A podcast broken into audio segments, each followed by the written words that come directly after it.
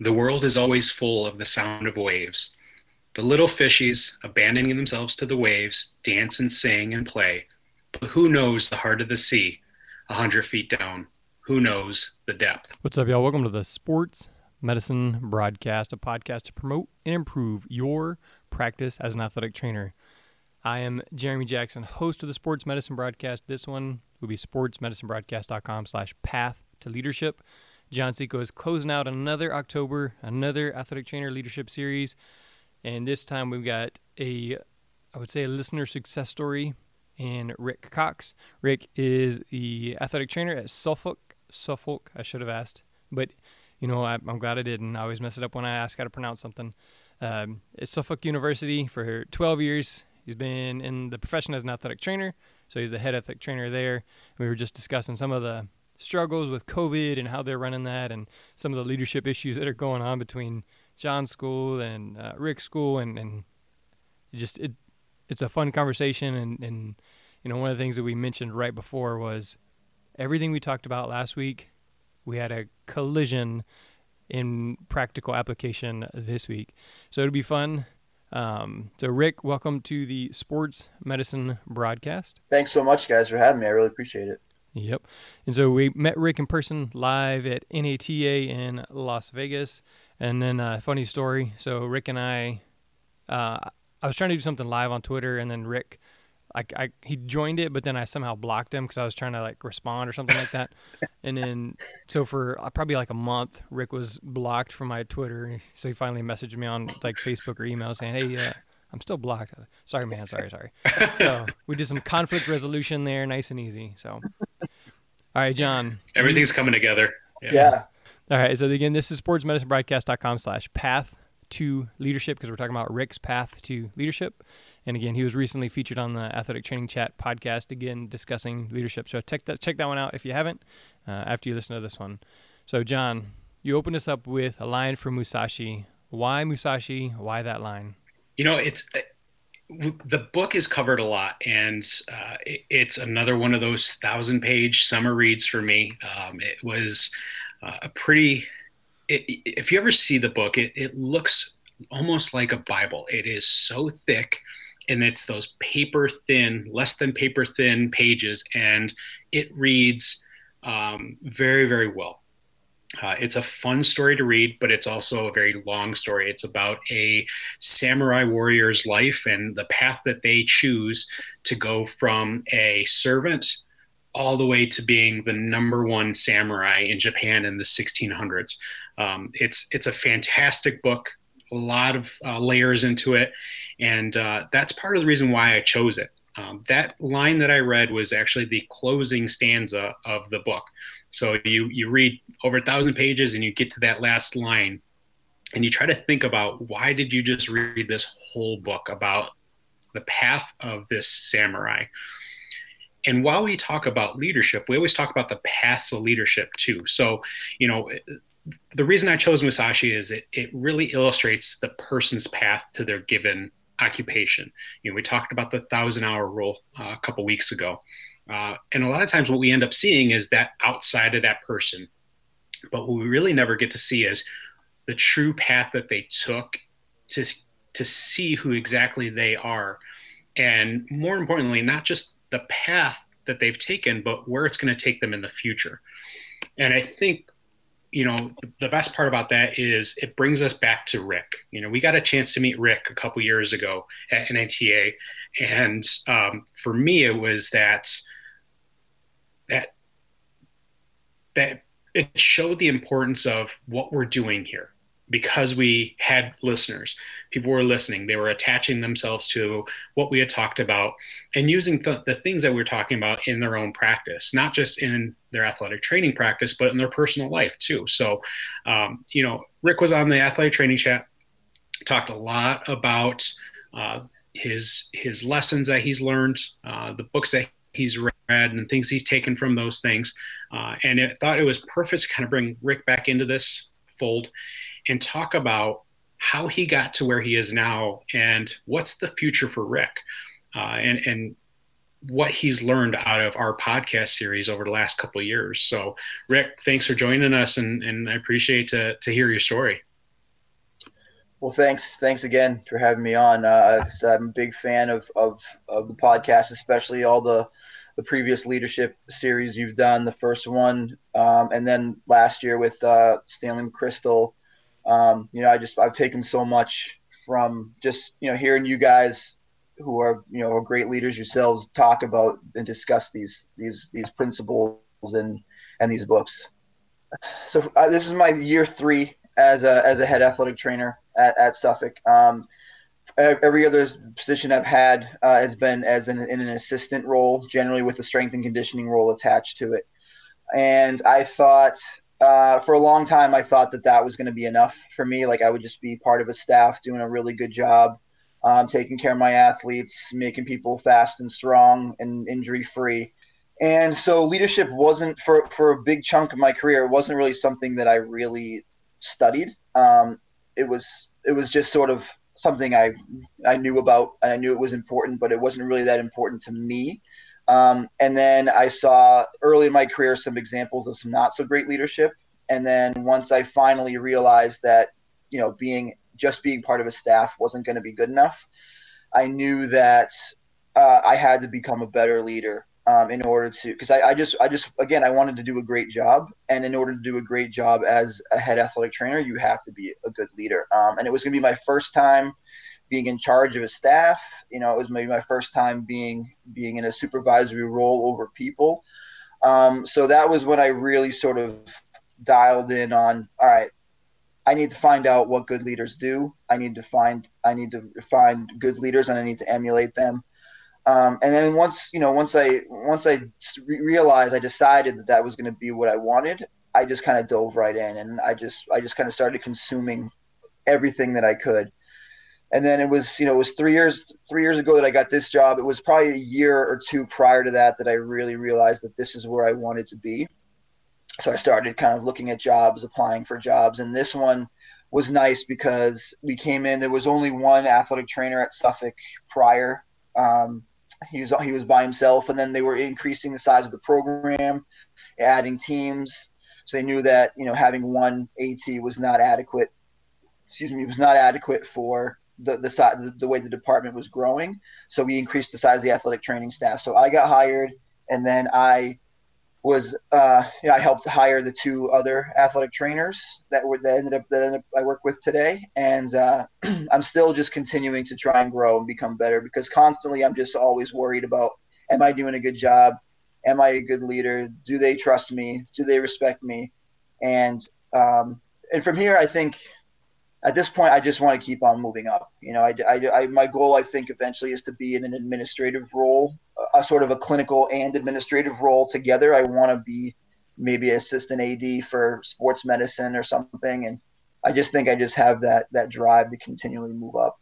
So you talked about the why, you know, why you started doing it, and and it's kind of has it consumed you in a way that it can be almost unhealthy sometimes. There's been times where I've I've been consumed with that that need to know how I'm doing or am I doing the right thing? Or you know last week we talked about hopefully we're on the right side of history with some of the decisions that we're making.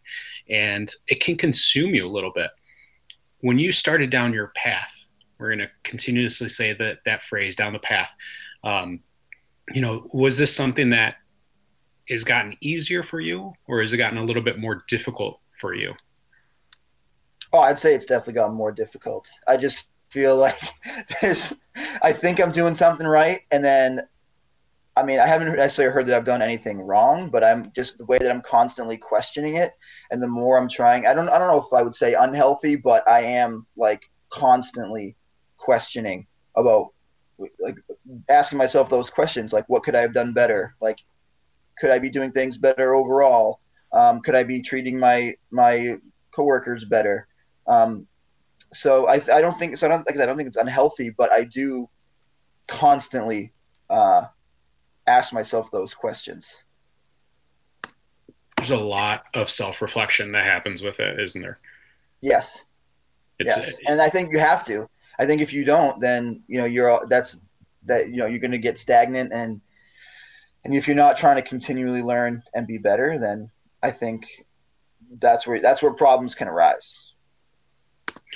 So, as our quote unquote one of our success stories, and that's one of the best parts about this series here is we've been able to have you know Patrick O'Haver on. That's that's assisted us with the first couple episodes, and um, you know, and then we it, for us it was really getting a chance to meet you guys at NATA and, and really showing how how well it's being taken, and um, you know, just the fact that people are taking their own time not necessarily because they have to do it for a CEU or anything, because they've seen the need for these principles to be enacted. Uh, a lot of us are that mid level person as athletic trainers, whether you're a head athletic trainer at a college or at a high school, um, you're typically not the person in charge because there's the administration above you.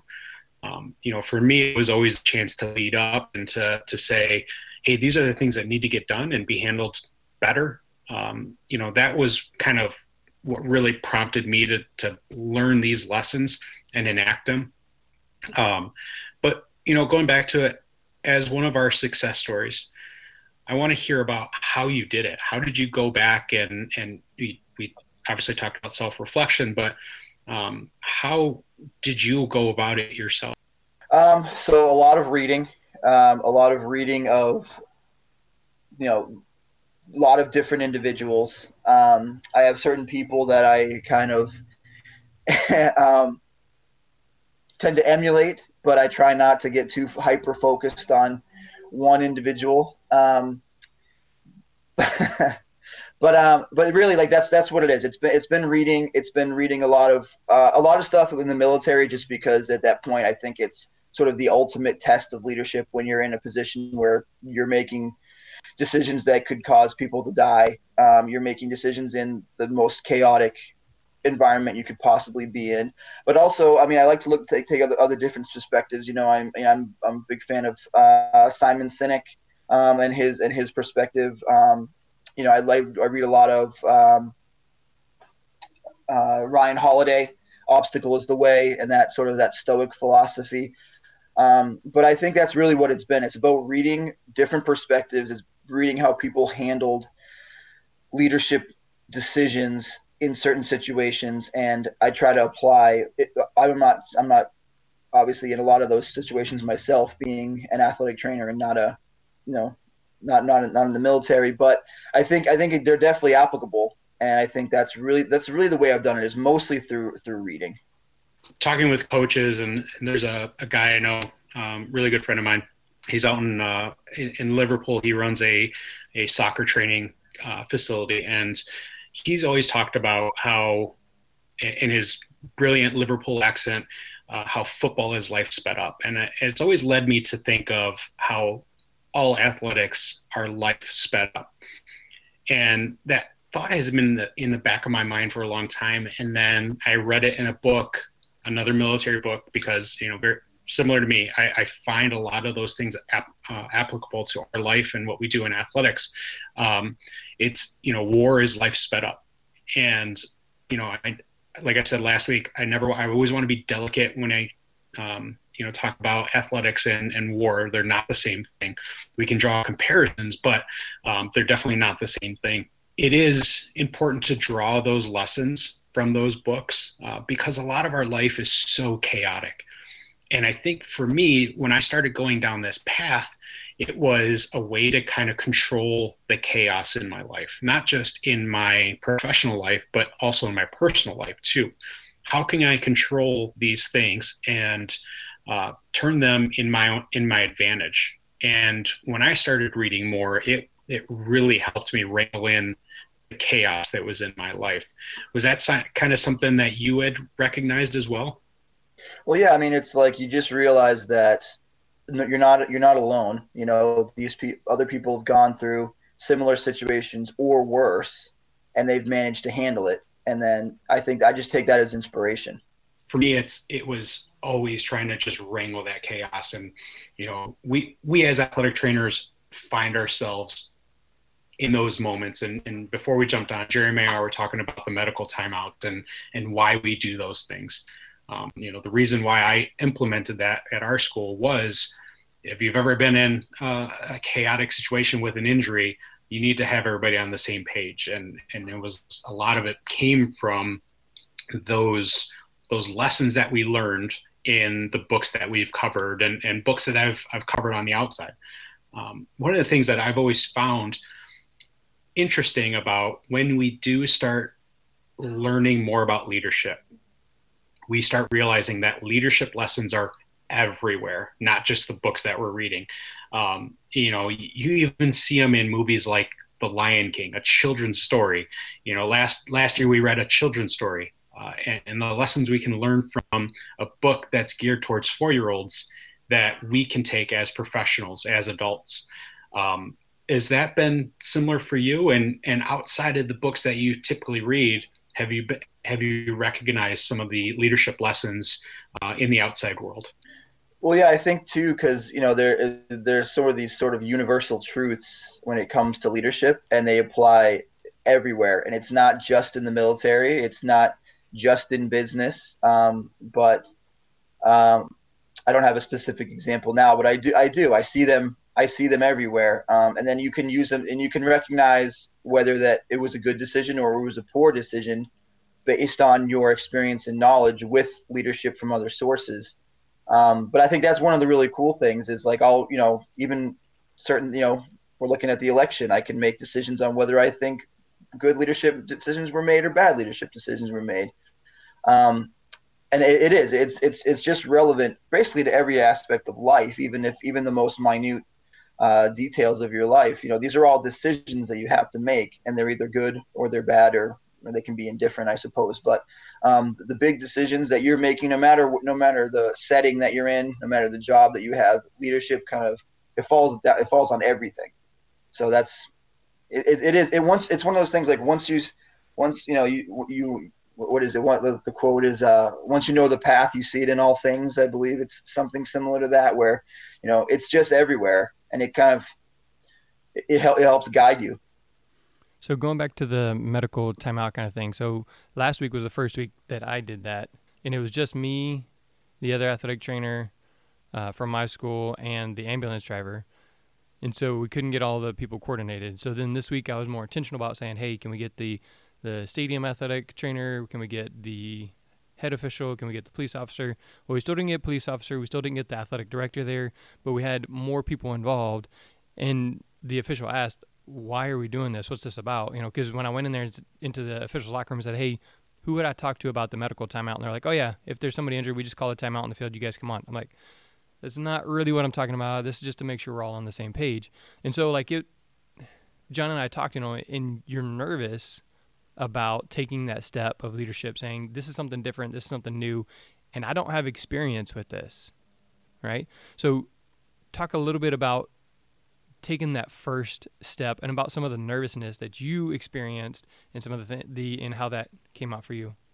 Yeah i mean i was i was definitely nervous. Um, i mean i had never like really been in a supervisory role before. I had never advised staff before and i knew i was going to make a lot of a lot of mistakes but i felt like i could mitigate the mistakes by making little ones rather than making one one big one.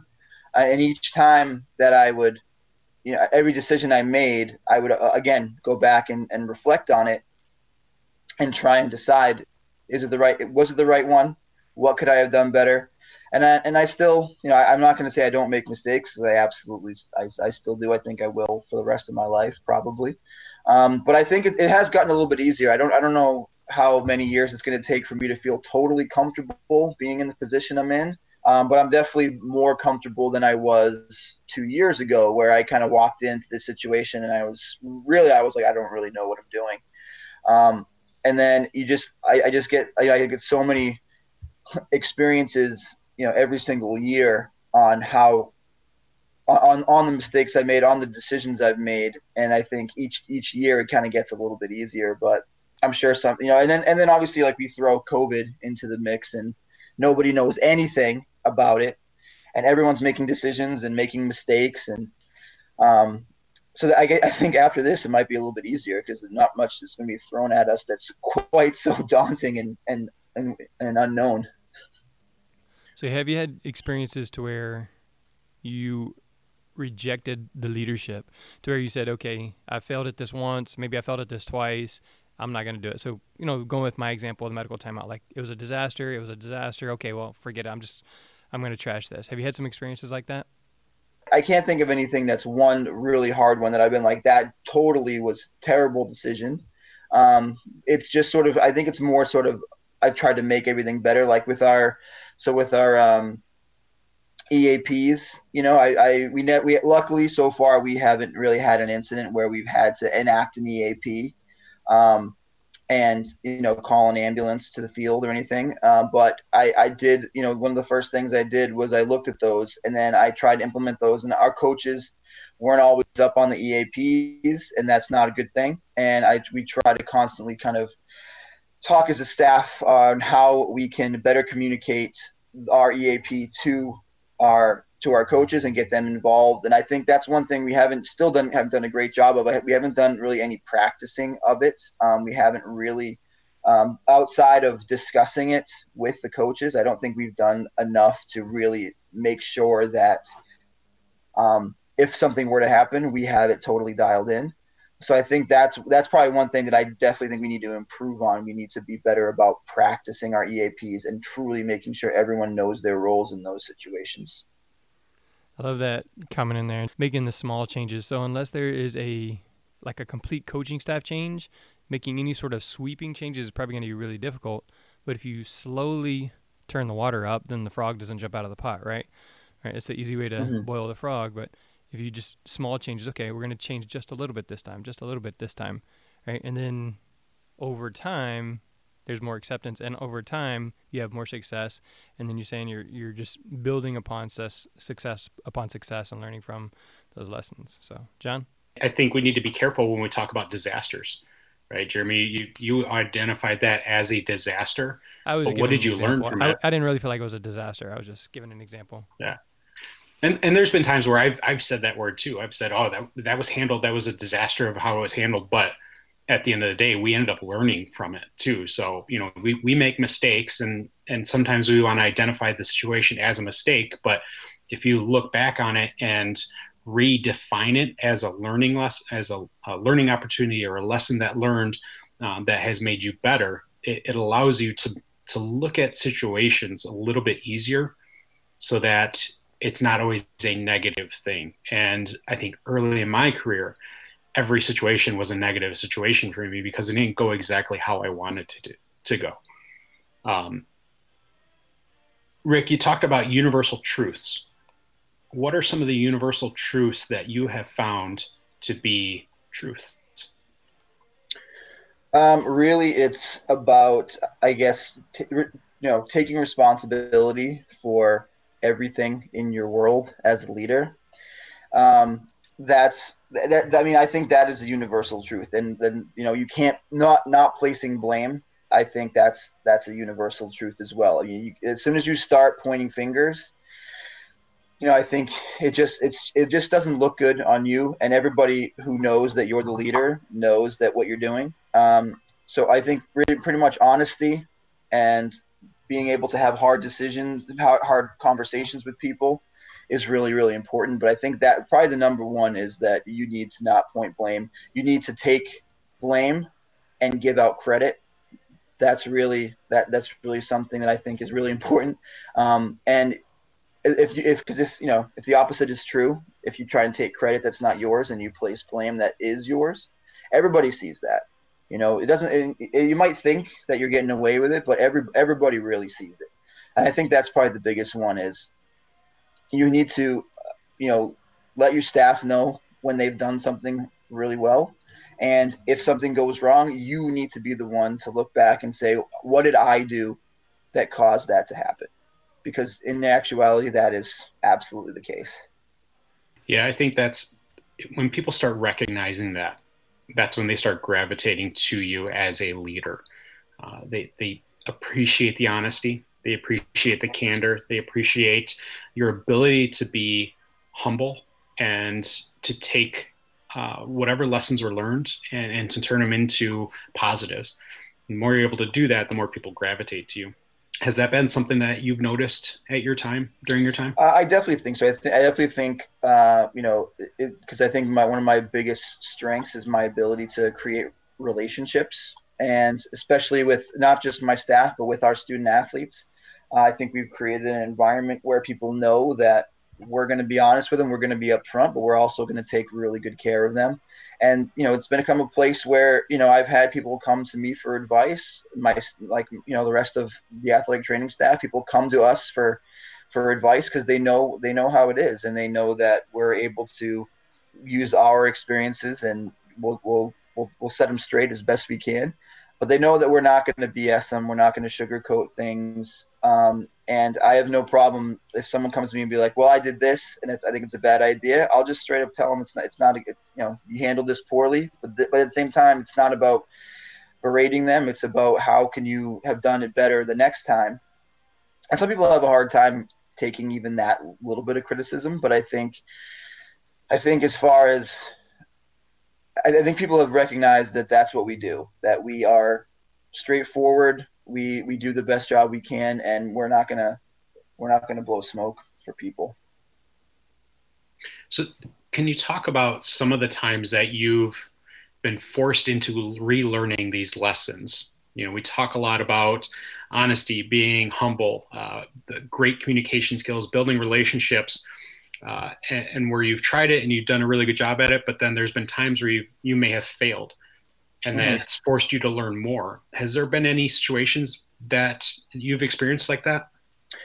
Yeah, yeah. So um, my first year, um, we had a situation where uh, we, we every week we have an ortho clinic, like a lot of colleges, and we had a baseball player who was in our ortho clinic being seen for something and our doctor decided that she wanted him to go uh, to the emergency room.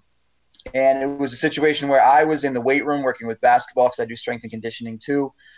Um, my coworker was in the clinic, but he had a volleyball game that night, and basically, we did not handle the situation well at all. We sent the kid to the ER. He was a freshman. He went with a a sophomore. Went to the ER with him and we know none of us, neither of us, just recognized that we needed to tell our baseball coach that we were sending one of his kids to the ER. I don't know if it was because it's just we had too much stuff going on. We both thought the other one was going to do it, um, but it honestly it wasn't on my radar, which is not a great thing. And nothing bad happened. He went to the ER. He you know they did the test they wanted to do, and he ended up being fine. But the following day, I got a call from the baseball coach, and he basically lit me up because nobody had called him to tell him that his one of his players had gone to the ER. And so I think if I was younger in my career, what and things I have done in the past is I would have immediately started making excuses as to why that happened. You know, I was in the weight room, I wasn't there. Nick was with him. Like, what you know, what what am I supposed to do? I've got other responsibilities, and I've definitely done that in the past where a coach has come at me, and I've like panicked and like tried to start making excuses. But this time, I you know, he just you know, as he was yelling at me, all I could think of was like, he's right. We made we we we screwed this up big time, and so that's what I said. I said we I said we made a mistake, and it was kind of like I don't know if he was taken aback, but or if he, he was expecting something different. But when I said, "You're right, you're, we made a mistake, and we're not going to let this happen again," and that kind of de-escalated the whole thing. And I apologized, and we kind of had a good conversation after that. But that was definitely a scenario where if I hadn't read all some of the things I've read, and I hadn't um, decided I wanted to be better than I have been in the past, I think I might have done tried to do the same thing: is make a bunch of excuses and make it seem like it wasn't my fault have there been any relationships that you've seen improve over your time because of your improvement in your communication styles and and, and being honest and humble with your coaching staff Has, have you seen any relationships go from i hate talking to that coach because he's an asshole to we're pretty good friends and on really good terms because of the way we communicate um, I don't think I have gone that yet. I'm working on that. There are certain coaches that I'm that I'm dealing with that are we're in the front end of that right now, and I'm trying to improve. Um, but I think overall I, have been really lucky in this in that um, I've been I've had coaches and I've had great relationships with most of with most of my coaches, especially in the last you know here at Suffolk.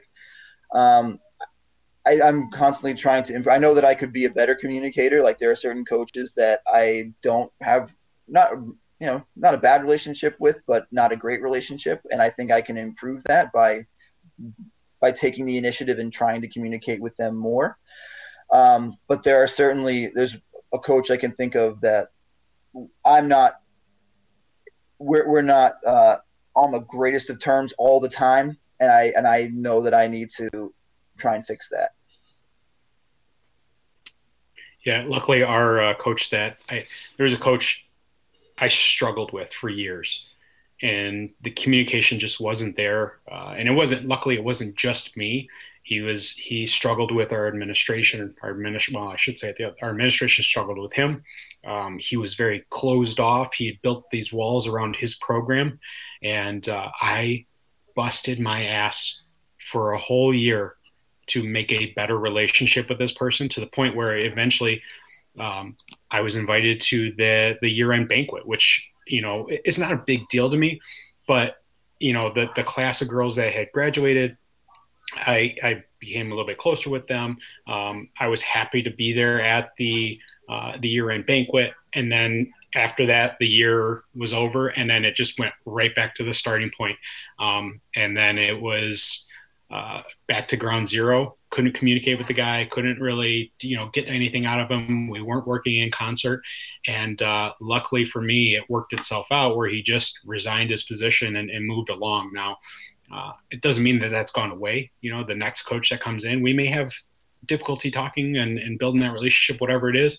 Um, but it was definitely a lesson learned that it is not something that as soon as it gets good, it's fine you have to continuously work at it over and over and over and over because you have to continuously foster and cultivate that relationship. Uh, it's it's like building a garden. You know, you, you want to build a good hardy garden. Um, you have to take care of it and you have to treat it and water it.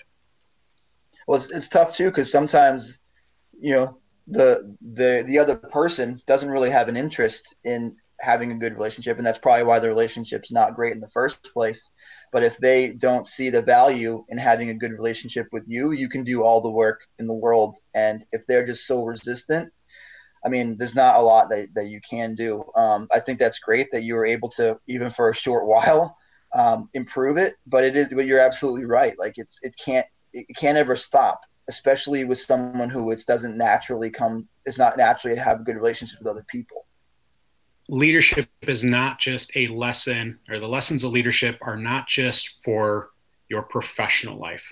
For me, it was, it helped me gain a better understanding and, and really take a hold of my professional life and, and start leading uh, in the areas that I needed to in my building at my state level. I started to really just kind of take control and, and really start pushing forward the profession, in my opinion. Uh, it really helped me but then on the other side, I started I started noticing that it was helping my personal life too. I was able to take control over um, relationships with friends, and maybe I shouldn't say it that way. I didn't like control my friends, but mm. you know, I, I became closer friends with the people I was around. Um, I communicated better with them. I communicated better with my parents, and and um, you know, I just started noticing those things in my personal life were getting better too.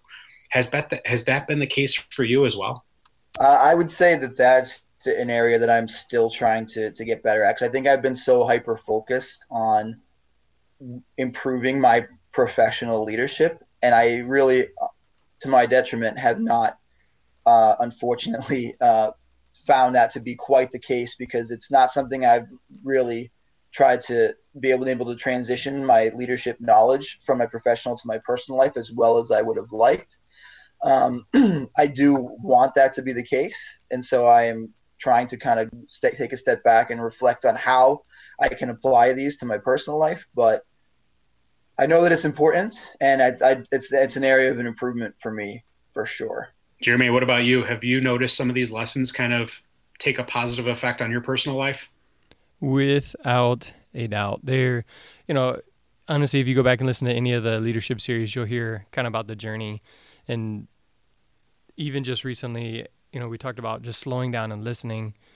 So the other night with one of my sons, I was I was upset, and I was like, he said they're ticking me off, and I said, son, nobody can tick you off. Your brothers can do things that you allow you to get upset, but they cannot control you. They cannot control your emotions. So, can you explain to me why you are getting upset? Because they're ticking me off. Your brothers can't control your emotions. Can you explain to me why?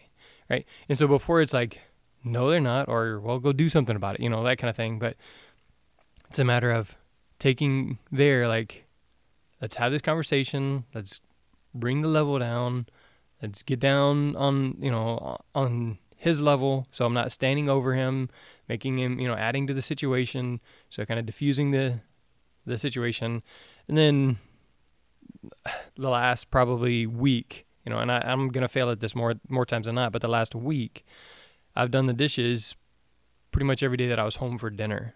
Right. And so it's easy for me to say, you guys are here most of the day, you take care of the dishes. But instead, I say, okay, Sarah, you go get things ready for bed or to put MJ to bed, and that's the baby. So, uh, and then, you know, number one, you go wash, you help me clear the table. Number two, you sweep the floor. Number three, you're to load the dishwasher. Right. And so then I'm there helping wash the dishes, clear the counter, load the dishwasher, and get things ready so that we have a fresh start in the morning because I have to set that example. I have to be willing to sacrifice my comfort or my I deserve to come home to a clean counter. Well, I deserve to help and to lead my family. And then there there's so many other times where these things that that we've gone over talked about that I have to learn again like you just asked Rick like oh yeah, we talked about that and then next year, whenever we do this leadership series, which I think we're going to focus on Hamilton, I think I've, I've already decided that because uh, we were talking about that with Patrick. But so I'm sure we'll talk about some of the exact same things, but it'll be just a different application. And again, as the kids grow or as the situations here at school change, you know, with my leadership at school, with my position in leading the sports medicine department here, it's going to continue to change and evolve, and I'm going to have to learn them over and over again. But without a doubt, there's been a, a change at the house. And you know, I was talking with somebody the other day, and they they said their marriage was struggling, right? And they're they're like, you know, honestly, I just I don't I don't know what to do. I'll go outside and I'll just punch the ground because I'm so frustrated, and then I'll just lay back and take some breaths. And so that night, I, I said, "Hey, Sarah, you know, zero to 10, 10 is like amazing. Where do you feel like we are kind of right now in our marriage. And she's like, you know, it's probably like an eight or a nine. And so it's one of those regular check-in things. And here at work with Sophia, I'll say, hey, you know, how do you feel like you're doing? How do you feel like we're doing with communicating? Is there something you know you need? Is there anything that doesn't look right or feel feels off? So maybe if it's like the scheduling, like she has to, she feels like she has to work more or work, you know, not is not working enough, or you know, a skill that she needs to work on, something like that. So it's just a regular check in and so it's part of the leader or mentor process that I've learned as well.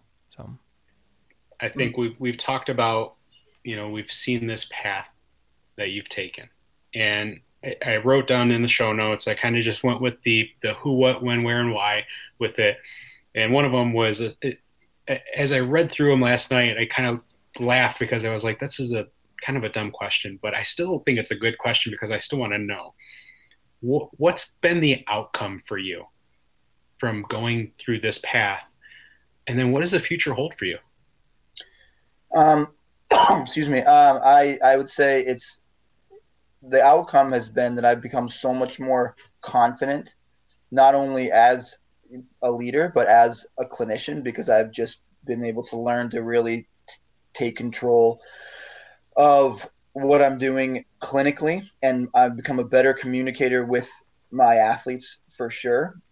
And I, it's it's definitely made me me happier. And not that I was ever unhappy with any of my other jobs for the most part, but it's it's a role that I've realized that I've wanted to take on these these leadership responsibilities, and I've been able to do it. So I think that's the, confidence is probably the biggest the biggest part for me that I've become a better communicator at work and I've become a better clinician just because I've learned how to how to you know talk to people better and how to and again it's it's something that I continually need to continue to improve upon but I've become so much better than I have been in the past. And that's I think that's my biggest takeaway is my my confidence level both as a as a leader and as a clinician both improved. Yeah that's that's great. Over the time you've learned a lot. And one of the things that I've always struggled with was almost this lost time of, you know, I, I was the one that placed blame on anybody else. I was the one that you should know who I am rather than me educating people. Um, you know, any other type of negative thing you can think of that we typically see with athletic trainers, that was me. I, I was, you know, brash and I couldn't communicate. I was, um, you know, I even remember in this, I hate this that this is one of my memories, but it's like my second year out, I was like, why is he questioning me? I'm the one with the master's degree. Like that line that I just said that was just so full of ego is still there that I think about it. Um, that it, it still bothers me that I said that at one point because now that's not me. I always think about this. There's a lot of things that I've learned over the last couple years uh, that I take so much pride in. Uh, but what would I go back and tell my young self? Know, what what are the things that that that young person needs to know? Um, and, and, have you ever thought about that, Rick? Is is that something that you think about? And and what are what are one or two things that you would tell a young Rick Cox, a 22 year old Rick? Uh, well, I'd say that that you hit it on the head with the humility piece because I can tell you I've been in that same situation where rather than talking to a coach and explaining and educating, it was straight up, "You're not a medical professional, and I am." Um, so that would, you know, I think that's one thing that I've learned that I would prefer to have learned earlier. Um, and also, I think that I would have probably tell myself start learning about this stuff way sooner than you have because, like I said, it's it's. I think it's made me better overall as an athletic trainer. And I think that if I had could have started this when I was much younger, although I think at the same time I might not have gotten the same lessons if I had forced myself to read certain things when I was in my early 20s versus in my early 30s. Um, but yeah, I think that's what that's part of what it was was you don't know everything. You have a lot to learn and you need to be humble. So, in just a second, I'm going to ask you for book recommendations, some of the things that you would point people towards.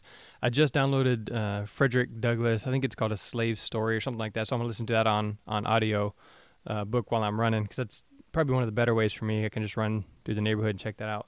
Um, but Patrick O'Haver said we got to find some shorter books, John, to, so that he can participate because these thousand page books aren't going to cut it.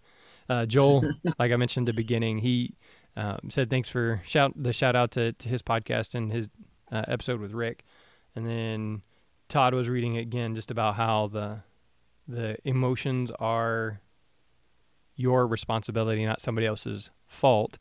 And then I commented again, like I didn't learn this until I was a full grown man, and I'm still processing it. So I can't expect my 10, 8, and 6 year old children to to know that or to fully understand that as well. But I can begin teaching that and I can begin demonstrating that as their father, as their leader, as the leader of the household, that nobody can make you angry. But if I do it from a place of anger, a place of frustration, then it's not going to work. So I need to be able to diffuse the situation. I needed to detach, like one of the other uh, podcasters and authors we like to talk about and read in leadership. uh, talks about all the time. So just detach, step back, slow down, lower your tone, and just remember what's going on. What do you need? What do you need right now? What do you need at this moment? So, and then um, John McGregor, he he's with is it Seattle? Is that where he is, John? Ooh, Portland. He's Portland. a Timbers guy. Yeah. Okay. John, yeah. Portland. Yeah. So he's been checking in quite a bit, uh, watching some of the live stream there, and then Gene Hall as well, watching live. So appreciate everybody that has been watching live in and out and making comments. It's always always fun to see on the the live stream when we get comments and the impact and just the difference making there. So So, are you telling me this is a bad time to recommend the Gulag Archipelago, which is another thousand-page book for for Patrick to read? All right, Patrick, you got your assignment. Jeremy, did you finish About Face yet, or what? Oh yeah, yeah. That was like a one-day read for me, right? no, no. But I might try. I might try because again, I was listening to Jocko. So this is the first time we've said it. So we've got a we've got a running tally. We weren't allowed to say that name more than more than two times. So three, times. Three, three times. times was the max yeah. throughout the whole podcast. So that was number one. And I thought about just starting off the story or the whole podcast doing that, just saying that name three times and screwing everybody up. Um, he was just just again reading from About Face and talking about that book, and so I probably I do need to pick it up and and just go through it and read it, and then maybe go back and look at all the lessons as I as I do. But yeah, so Jeremy did mention that I did put a a limit to the amount of times we're allowed to say the word Jocko on the show today. So that's twice. So we're we have one left. Um, but you know, part of the reason is all three of us have gone through and we've read all the books. We've we've attached ourselves to that, and um, you know, you have to be careful with ide- ideologies, right? You know that there's a lot of lessons to be learned, but we also don't want to just fall deep down into the hole of ownership and you know only refer back to those books and only think about how would he do things and how would his company do things and that's why we've had to expand our lessons from these books and to gather lessons about leadership from other different uh, sources so for me uh, I, I, may be a bigger stanley mcchrystal guy and uh, Rick talks about Ryan Holiday and Simon Sinek, and and Jeremy, you know, he, you know, he's had other books that he's talked about too. Um, but it's good that we're able to pull from other different areas to kind of gather all this all these lessons about leadership so that we're able to use those in our daily practice as athletic trainers um, rick so what are some of the books that that you have found that have helped you along the way. Yeah so obviously i mean extreme ownership is really like the baseline. I didn't no that doesn't count. Uh, but that that's sort of like the baseline, and I and I think probably early on I read it and I was like, this is this is it, and then it took you know, and then I started expanding, like you said. But I think that was those those principles in that book are really what I kind of refer back to as my baseline. But I really also enjoy um, Ryan Holiday, and that's that's a book for Patrick. Uh, you know, if you want shorter books, um, the obstacle is the way and the ego is the enemy. You can read those. You can read those in a day. Um, you know, they're they're small books. There's they're not that long, but there's a lot. And the nice thing is he he he takes a lot of lessons from. Uh, he, he's a Stoic. He, he's a practitioner of Stoic philosophy, but it's not a book about Stoicism. It's about it's it's it's a collection of stories of people who have undergone adversity and have they've used Stoic pr- principles to improve their situations. Um, and then for me, Simon Sinek's uh, Leaders Eat Last. I was just reading some of that last night. Um, and I, I really like that one. He talks about this circle of safety and how people need to, when they're at work, they need to feel safe that they are able to, um, they can, they can have an opinion. They can discuss that opinion with the people above and below them, and they're not going to get ridiculed, and they're not. There's not going to be negative consequences um, for them to be expressing that opinion. So I think that's something I've really tried to take to heart is like I'm not as the as the this technically the the leader of the athletic training staff at Suffolk. I am I 100% want my coworkers to have input on everything. Um, and I don't ever want to be say, well, no, I'm I'm the head AT. My decision is final. I don't ever want to be like that. And so that's something that I've from Simon Sinek and his and his he's got leaders eat last and he's got start with why. And those are some of the lessons I've taken from him. So while that one book is sort of my baseline, I've learned so much from so many other sources. Jeremy, I don't think I've ever asked you the question. Are there any other books that you've uh, experienced or read through or listened to that have helped shape your your lessons? The Bible would be obviously be an important one for me as as a Christian that should shape everything I do at my house. It should also shape everything that I do in the way that I treat others. Um, you know, with kindness, with love, with understanding, in you know, being slow to speak, slow to, slow to become angry, and quick to listen. Um, those biblical principles should lead me, and they definitely shape the way that I do everything. So the Bible will be number one there. I'm a big fan of Dave Ramsey, and he has a book called Entre Leadership. Also, you know, Total Money Makeover. And again, I talked about on several of the podcasts where we talk about budgeting and just the fact that if you can, can get your financial house in order, then every a lot of other things will fall in order too. So as John is talking about uh, getting married, now having a stepson, moving houses and things like that. So if, if you have your financial house in order, it reduces the stress and allows you to approach everything and at a better angle, at a, at a different level. Um, so I'd say those are probably the two two biggest ones right there. Rick, is there anything that you want to add before we we close things out? Uh, no, I don't think so. Just this has been really great, and I, I as much as I, I I've had fun talking, it just makes me realize how much you know how much more I have to to learn. Yeah, that's that's one of the things that you're going to constantly come back to is, um, hey, I've I've got this figured out. No, I don't. There's still a lot more to learn, and there's still yeah. a lot more to practice. All right. So if you want to block Rick on Twitter like I did, it's it's S U F F O L K underscore A T. So Suffolk A T or Suffolk underscore A T. Uh, or you can email him. I'll have the email in the show notes. It'll be easier that way. But it's rcox2 at suffolk.edu. So if again, if you want to if you want to get a hold of Rick, you'll find out that way. And, and like I always say, you know, if if you're on social media, you can find either me or John, and then like the close connections, or it'll recommend also follow this person, that kind of thing. So we've re- obviously recently, as of releasing this today or recording this today on 1028, um, 2020, there we would have been like five or ten different tweets or you know Facebook posts or Instagram posts or whatever about how we've interacting, talking, leading up to this. So easy way to get a hold of us there. John Seco, always popular on Twitter, always got something good, fun, funny to say, and I would say a king of the Office memes. So huge fan of the Office. So if you got Office interactions, then hit up John Seco, which is just his name, John Seco, on social media or on on Twitter, and then on Instagram something different. Me is pretty easy, Mr. Jeremy Jackson, or sportsmedicinebroadcast.com slash about, and that'll have ways to get a hold of there.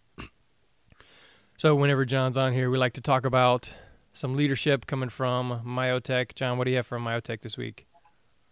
Yeah, they're. Uh, I, I, do want to give a shout out to them. They did provide uh, a large amount of N95s for athletic trainers, secondary school athletic trainers in the state of Michigan. Um, I forgot to mention that last time we had met with our executive board at, uh, with Matt's, and that was one of the things that we talked about. Uh, I do want to give a shout out because Myotech is always out there as a group that is always advocating for athletic trainers. Um, we're their number one clients, and they understand and respect what we do as a profession. Uh, and it just shows when they do things like that, like providing masks to secondary school athletic trainers. Uh, so if you get a chance, you're looking to do some bidding, uh, Myotech for me is uh, my number one choice. That's who I go through. Uh, I, my my salesman Danny is uh, quick with a, an email, and um, most of the times he's driving back out to, to see me and and drop off whatever I've ordered. So I'm expecting some Gatorade uh, to be dropped off here in the next day or so. So love Myotech. All right, sportsmedicinebroadcast.com slash path to leadership featuring Rick Cox, of course, my friend John Seco, the sports medicine broadcast. That is a wrap. All right. So Jocko. so so we were talking about leadership. So I got to know who did you guys vote for? Who did I? I